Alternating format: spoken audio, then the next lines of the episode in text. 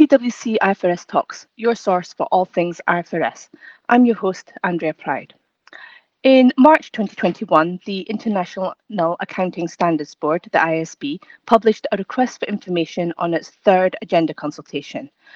And the responses to this request for information is, are going to help shape the IASB's thinking when determining how it will prioritise its activities and what new projects it's going to add to its work plan in the period 2022 to 2026. So this is an important strategic consultation. In today's podcast, I'd like to welcome Gary Berchowitz and Hilary Eastman to share the perspectives on the agenda consultation. Gary, Hilary, welcome. Would you like to introduce yourselves? Yeah, hi, Andrea. Hi, everyone. Um, I'm Gary Berchowitz. I'm one of the partners in charge of PwC's Global Accounting Services. And uh, apologies, I've got a bit of a cold, so if it sounds like I'm underwater, it's not the recording quality, it's, it's all me. So sorry about that. Uh, hi, everyone. I'm Hilary Eastman. I'm the head of Global Investor Engagements at PwC. Thank you. So let's start at the beginning, Gary. Could you tell us what the IASB work plan actually is, um, how the agenda consultation works, and how the IASB goes about setting its agenda?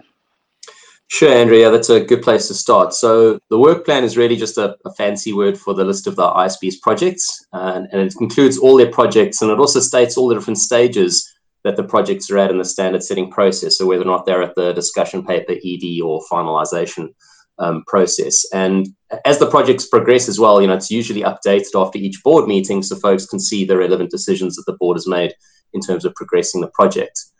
Now, every five years, the board is required by its due process handbook to undertake a public consultation on the work plan by way of a public request for information, or we'll call it a, a, RFI as we as we go along. Now, the aim of this consultation is to seek um, public input on the strategic direction and the balance of the board's work plan, including the criteria for how the board assess the projects that should they should add to the work plan or maybe stop looking at in the work plan.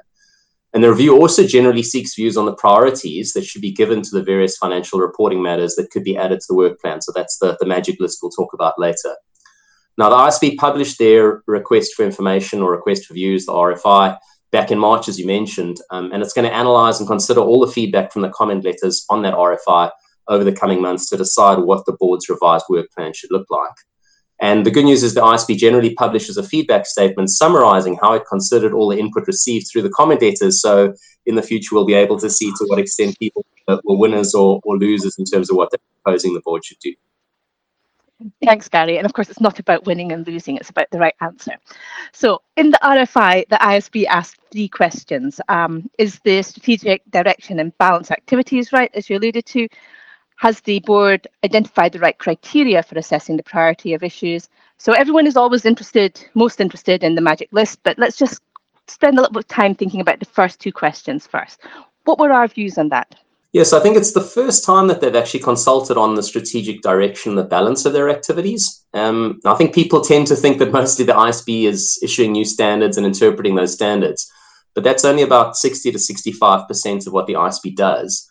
So the other 35% or so is allocated largely actually to stakeholder engagement, but it also, I think, includes time spent on digital financial reporting, IFRS for SMEs, and informal communications that are on the IASB's websites. Sometimes the the um, uh, position pieces that you see the board members write.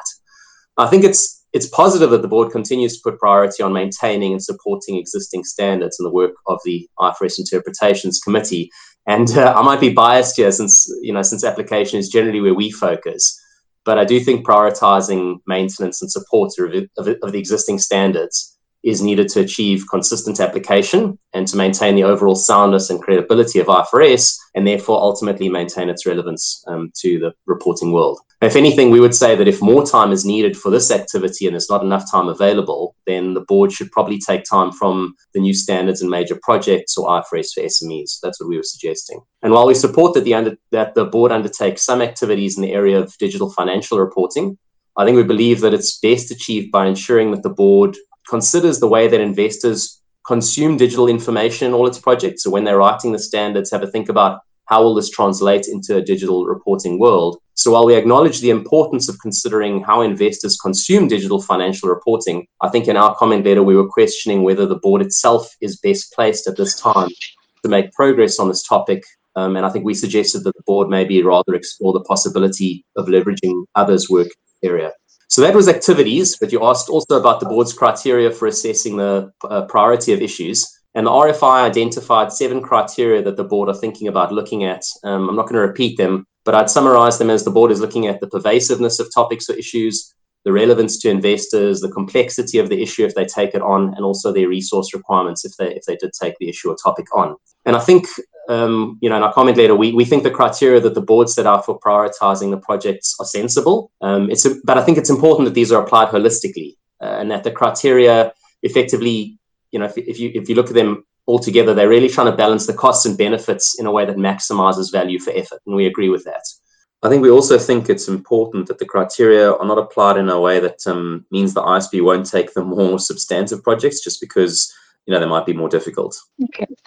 Thanks, Gary. Um, and I think I've seen that coming through in some of the comment letters I've read. But Hilary, can you tell us a bit about how what we're seeing compares to what investors think? Yeah, it's a really good question. And I think that investors are generally on the same page. I don't think there's anything that we view as a firm that's much different from investors, especially the point about prioritizing maintaining existing standards. I think they're uh, they're not that interested in getting any wholesale new standards uh, at this point. Uh, they just want to kind of get make sure that the existing standards are working as intended and being applied appropriately.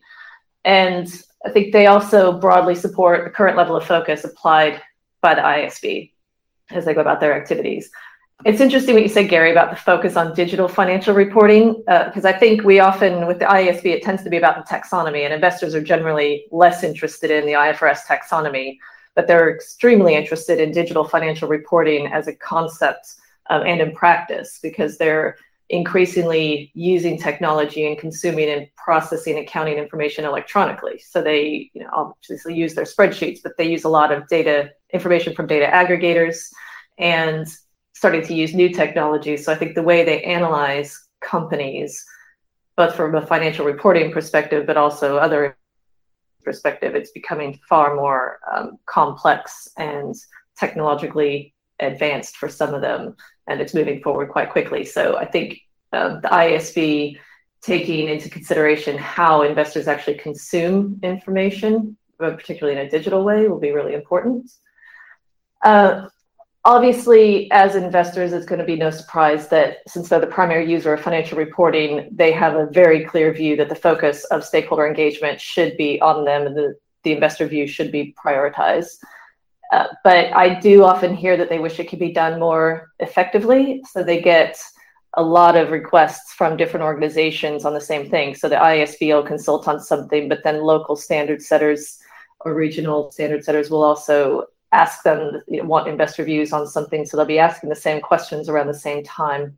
And that makes it quite difficult for investors to be able to know how to carve out their time and prioritize who they respond to. Uh, often they do prioritize the IASB just because that's the source of where the changes will come from.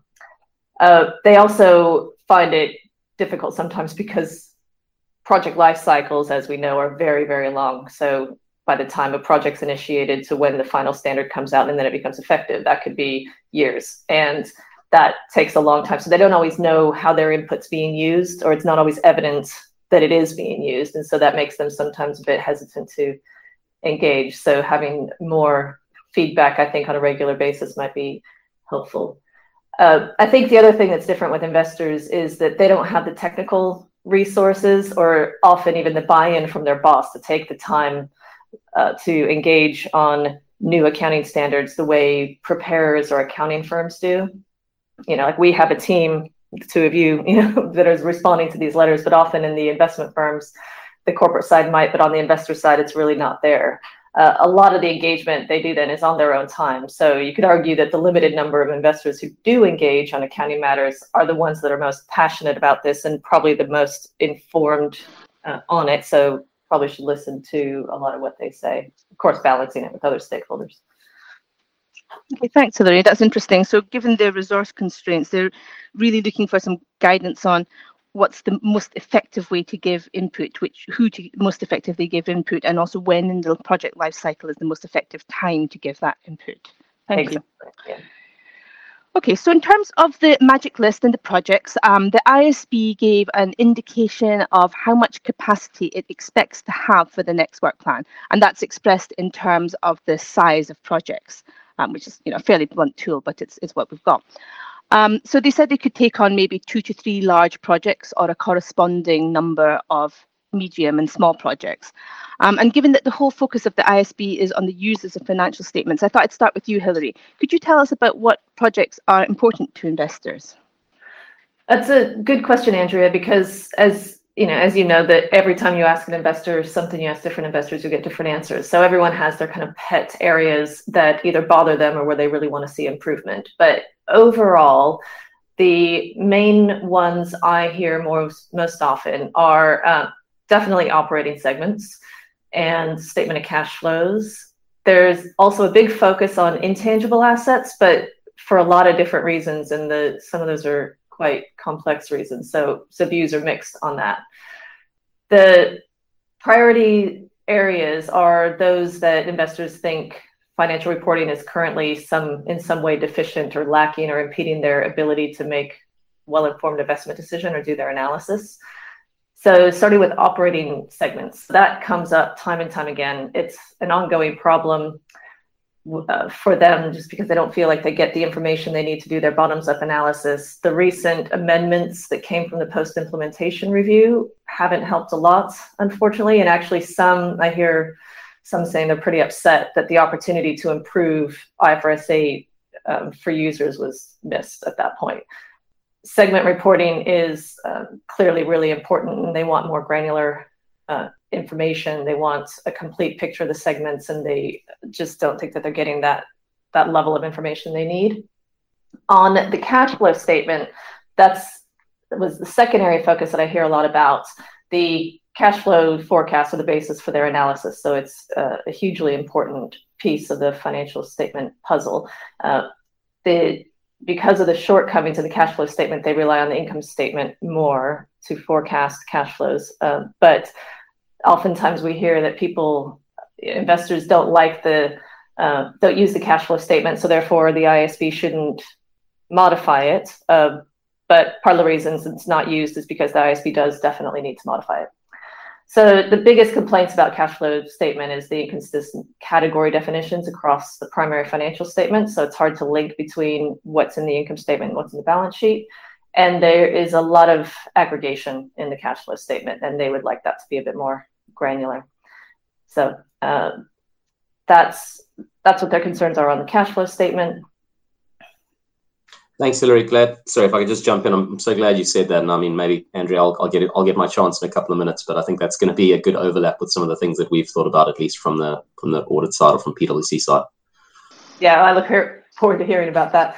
Uh, the last one I mentioned was intangible assets. So clearly, intangibles have become more important over time businesses are now less capital intensive than they used to be, and there's more intangible uh, intangible value within a business. But the accounting for them hasn't kept pace for a number of reasons, and so they would like to see that improve. A couple other projects that do come up. One is cryptocurrencies and uh, the fact that that is becoming more and more prevalent um, in terms of transactions businesses are undertaking and using that, and the volatility that comes with it makes it difficult for them to understand. Um, so some consistency there would be really welcomed. And discontinued operations are also a high investor priority. I know we're going to come on to climate related risks later on, so I will leave that one for now, but that's definitely something that's of interest.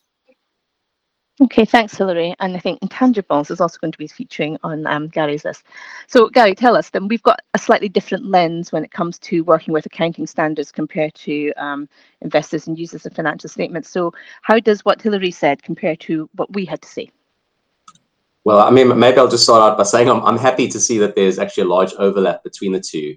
And I think that's maybe no surprise because in, in coming up with our list, we looked we looked at areas that we thought were important to investors and other stakeholders and I think we also looked at areas where there's been uh, a large volume of practice issues that we've had to deal with in the past, indicating a potential need for change.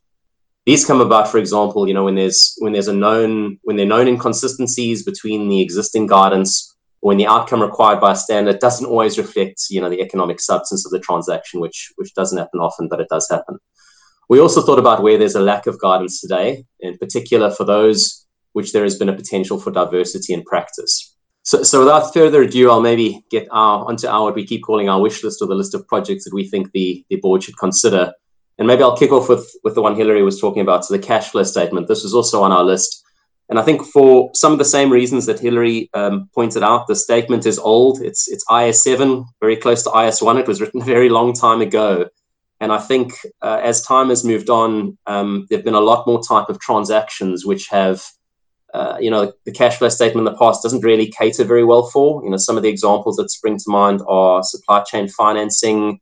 Um, different ways in which entities um, invest their cash and whether or not something meets the definition of a cash or cash equivalent and just generally, I think picking up on the point Hilary made, you know, whether or not the the detail that's in the cash flow statement, which is a primary financial statement, is far far um, less if you compare it to the other other primary financial statements. And I think for those reasons, we think it probably needs a, a full on overhaul. The second item on our list, so I think we'd say that's a big project. And then the second one we said was also a big project, which again, glad of the overlap with Hilary there, is intangible assets.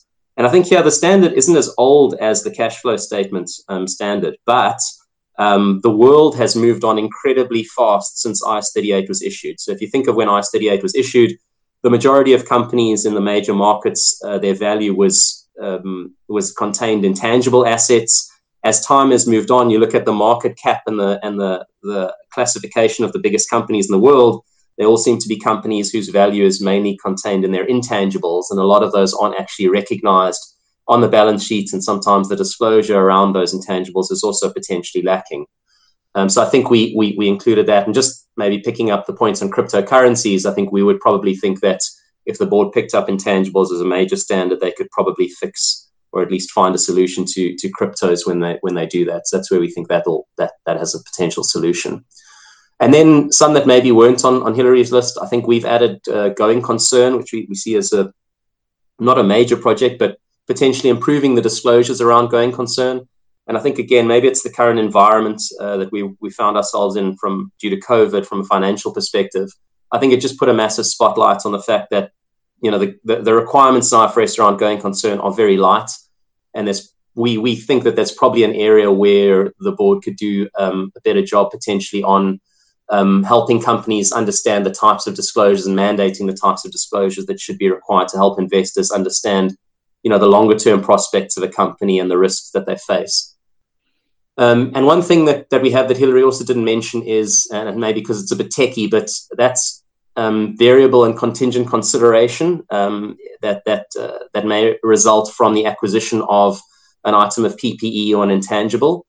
And for us, I guess this has been an area where there have been long-standing issues, and it's prevalent amongst many companies. And there's a there's there's a number of different approach, approaches that are therefore applied. So you're going to buy a piece of PPE, but the way in which you're going to pay is linked to some type of variability. So you don't actually know on the day you get the PPE or intangible how much you're actually going to pay.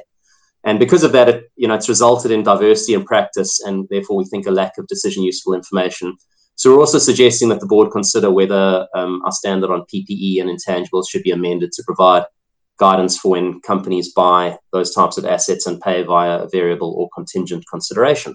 Gary, I think that's actually a great example of where the practical issues of applying particular standards just aren't evident from the outside. So it's hard to get investors to see it as a priority area because they just don't know enough about this being an issue. Uh, and there's not a lot of disclosure around it. So okay, so there's been Hilary, you mentioned ESG earlier, and there's been quite a lot of interest in reporting around ESG and sustainability reporting, um, and they're not really on your top three on either list. Um, but surely that doesn't mean you don't think it's not important.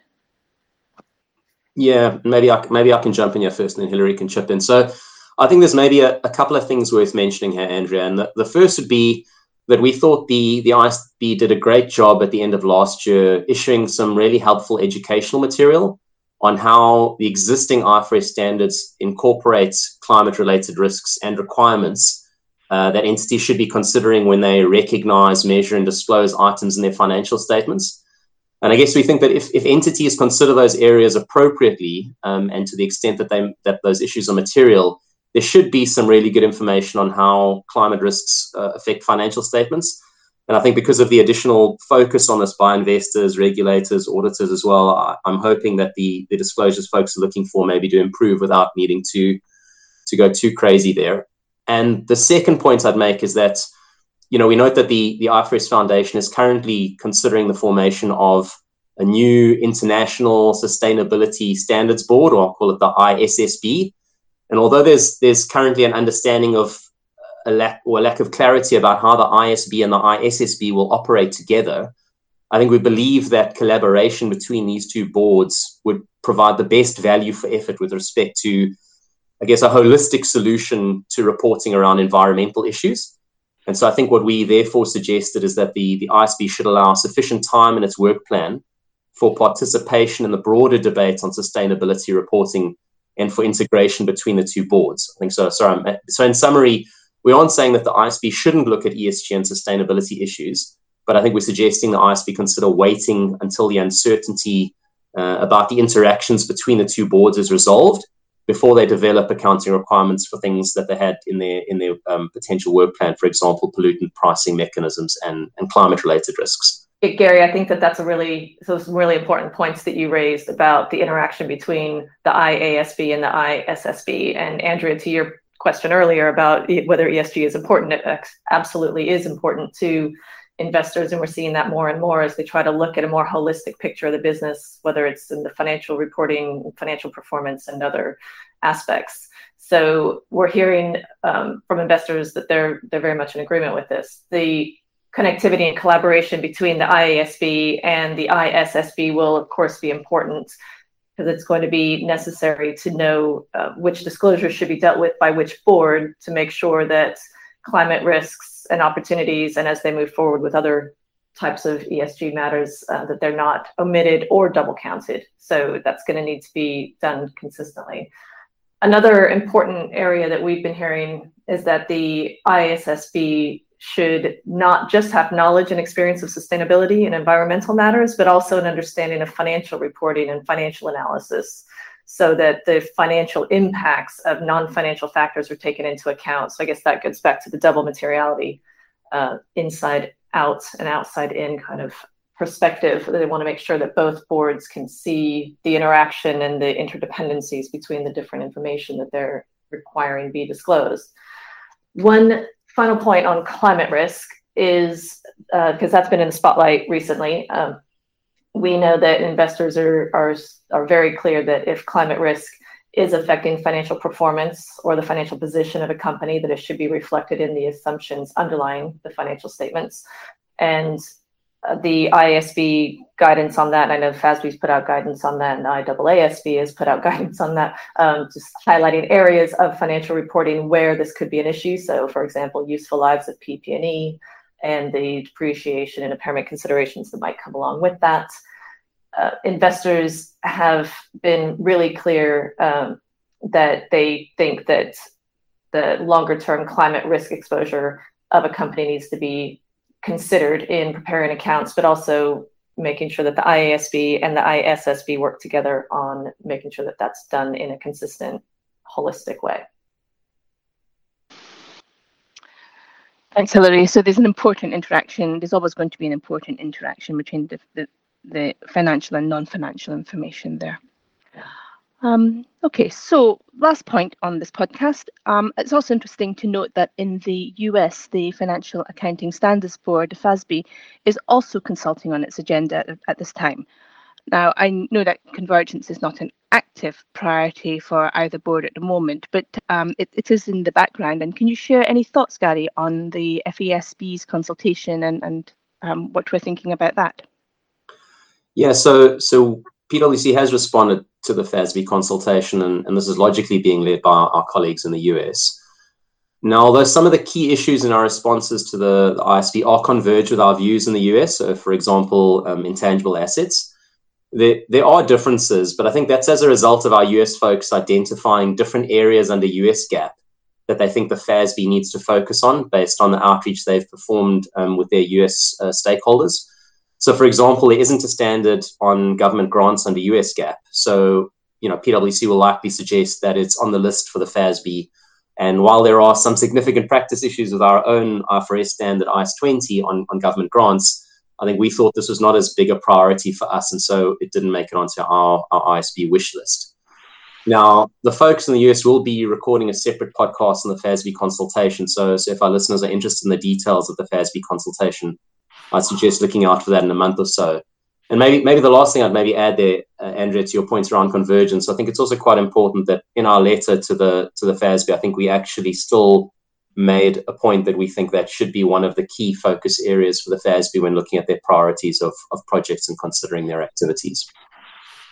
I would just um, reiterate what Gary said. I mean, for investors, international comparability is really important, and ideally, similar transactions and activities would be reported in the same way, regardless of which accounting standard you're using, if it's US GAAP or IFRS. So they, I think, would be supportive of the IASB collaborating with the FASB and coordinating their priority projects as far as they possibly can. I just want to make one comment on government grants, since you mentioned that, Gary there is a concern with investors about how this has become a much more significant item for a lot of companies. It's not something that you typically would have seen, say, two or three years ago. Uh, but given the assistance that many companies have been given from governments during the pandemic, uh, there is a concern that comparability might become an issue. So this might be one for the interpretations committee to watch and one for us to kind of look out for too. Okay, thank you. So thanks, Hilary and Gary, for joining me and sharing your views on the agenda consultation for the IASB. Um, in, in, terms of the next steps, the IASB is expecting to start discussing feedback on this RFI in the final quarter of 2021. And in the second quarter of 2022, the IASB expects to publish a feedback statement summarising that the feedback. I mentioned this at the very beginning, and its activities and work plan for 2022 to 2026. So for more information, um, the PwC comment letter on the IASB's third agenda consultation is now publicly available on the IASB web, uh, website. It's comment letter 27 if anyone's looking for it. And it will be interesting to see what the IASB does with all the input that it's getting. For now, though, that brings me to the end of this podcast. Thank you for listening. Stay safe and happy accounting. Preceding programme was brought to you by PricewaterhouseCoopers LLP. This content is for general information purposes and is not a substitute for consultation with professional advisors.